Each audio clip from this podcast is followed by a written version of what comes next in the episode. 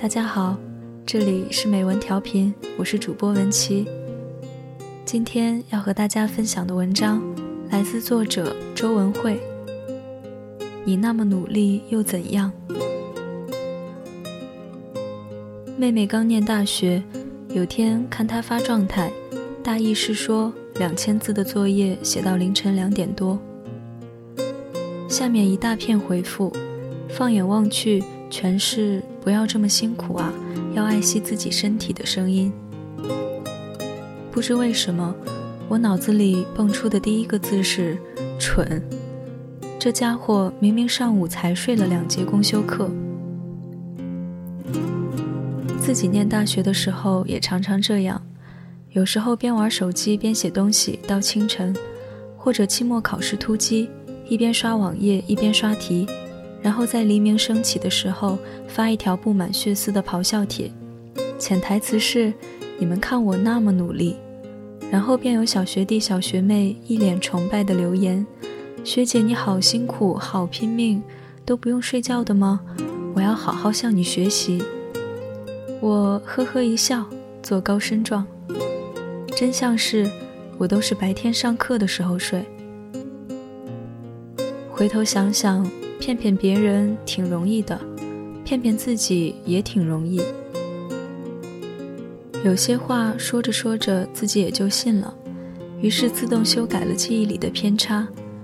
比如连续一个礼拜熬夜做 PPT，比如彻夜不眠才赶出来的论文，大部分看起来努力到要吐血的状态，其实不过是懒癌加上拖延症晚期并发的结果。然而回忆起来，毕竟有大量的时间投入在里面，哪怕结果并不如人意，自己也可以安慰自己说：“没关系啊，只要努力了就好了呢。”就好像努力是可以用时间量化，并且与结果成正比一样。毕了业发现，世界不吃这套，很多事情做不到就是做不到。做的不好就是做的不好，不管你投入了多少时间、心血和精力，世界只认结果。我从前觉得挺残酷的，但现在无比认同这个规则。有段时间要给部门做一个 PPT，我心想，在学校时好歹做过，还参加过比赛，小小一个宣导文件，二十页不到，又岂能难得住我？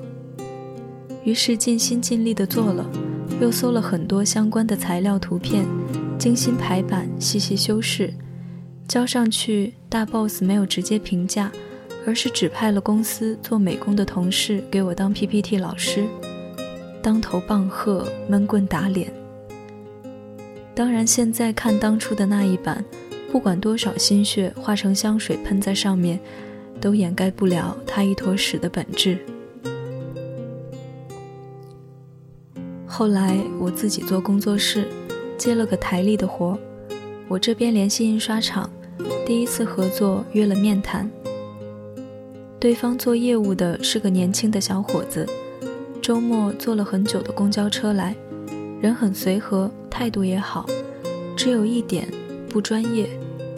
随口问了几个问题，回答都是吞吞吐吐、模棱两可，或者说要回去问问再给我们答复。带来的资料毫无说服力，何况只带了最基本的一份，稍微多一项的选择都没有准备。心里想着他跟我差不多大，也许也是刚入行，需要磨练，于是决定给他一个机会，先印个小样看看。小样印好了，他又坐很久的公交车送来，结果客户不满意，他给我打了好几个电话争取，无果。最终还是坐了很久的公交车，把小样拿回去。很多时候想起他，想起他笨拙却努力争取，最终失望的语气，特别像当初那个想做婚礼策划的自己。很想很想啊，在面试官面前很努力地推销自己，可是这种努力又有什么用呢？每个行当都有自己入行的规则和标准凭什么态度就能决定一切呢？二零一四年好像是个情怀满满的年份青春和梦想的大旗被高高举起没有个二两青春追忆三斤梦想打底都不好意思出来混。其实喜欢做的事情就安安静静去做就好了真的不需要一遍一遍的强调实现这些有多难。我有时候会想，会不会是自己夸大了这个世界的阻力呢？真的有那么多人对你的梦想妄加评议、横加打击吗？也未必。我看到的世界，大多数人都懒得理你，只有你自己心里住着个小人儿，每天负责粉饰回忆，脑补出各种各样的苦情戏，感动自己。在我看来，一部电影，不管投入了多少人力、物力、财力。烂片就是烂片。一部小说，不管作者身世有多么坎坷，际遇多么悲惨，差评就是差评。总之，我还是喜欢那个简单粗暴的世界，实力就是一切。